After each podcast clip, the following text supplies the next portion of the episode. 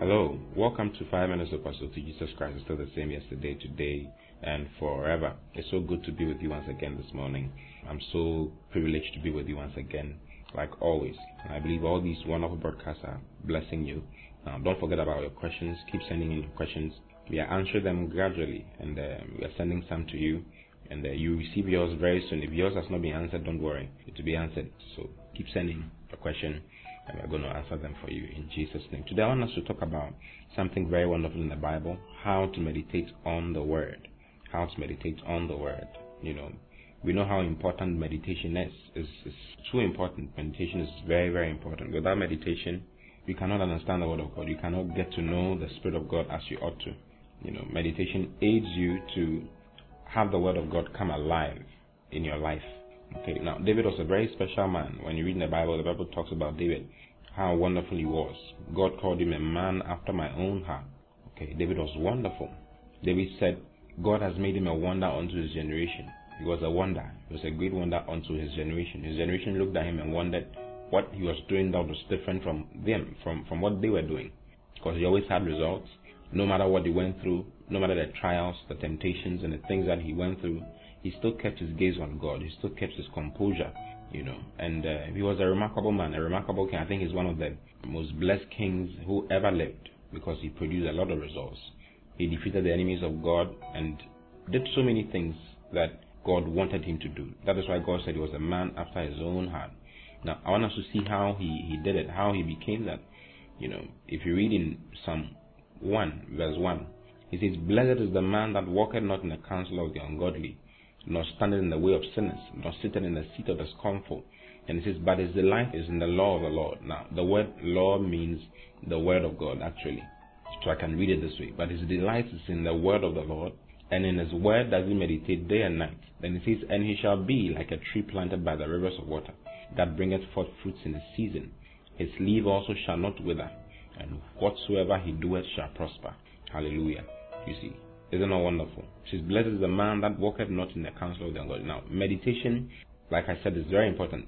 David makes us know what made him a success. He made us know that he was a man who meditates on the word of God.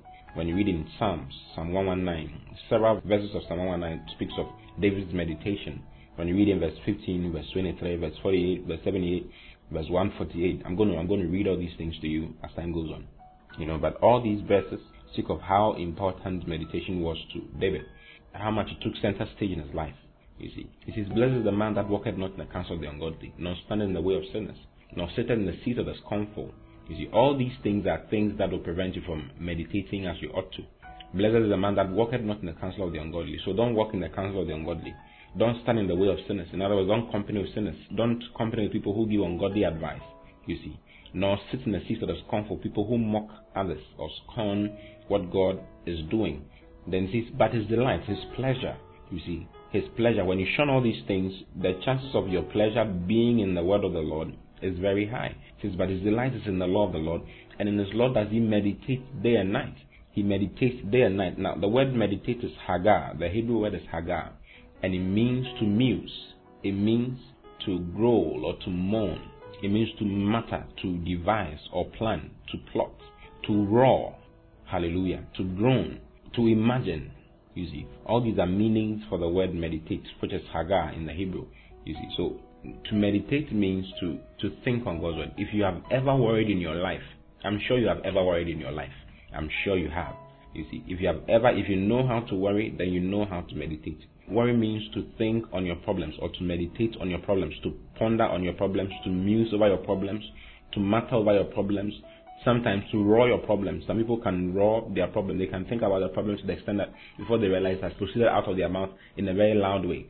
You see, so if you have worried before, then all you need to do is to replace worrying, replace worrying on your problems and worrying on your troubles with worrying on the Word of God or thinking on the Word of God or considering and pondering on the Word of God or mattering the Word of God. That is what it means to meditate. And the more you meditate in God's Word, He says, He shall be like a tree planted by the rivers of water, that bringeth forth his fruits in his season. His leaf also shall not wither, and whatsoever he doeth shall prosper. Brothers and sisters, I want to prosper. I know you want to prosper. That is why you're listening to this. So meditate on the Word of God. Just ponder over it. If you can just pick this word from Psalm 1, verse 1 and verse 2 and verse 3, and just think on it. Just worry on it instead of worrying about all the problems you have. And as you do that, you're actually meditating. That's what meditation is all about. I'll expand this some more to you tomorrow. God bless you. I love you very much. Bye bye.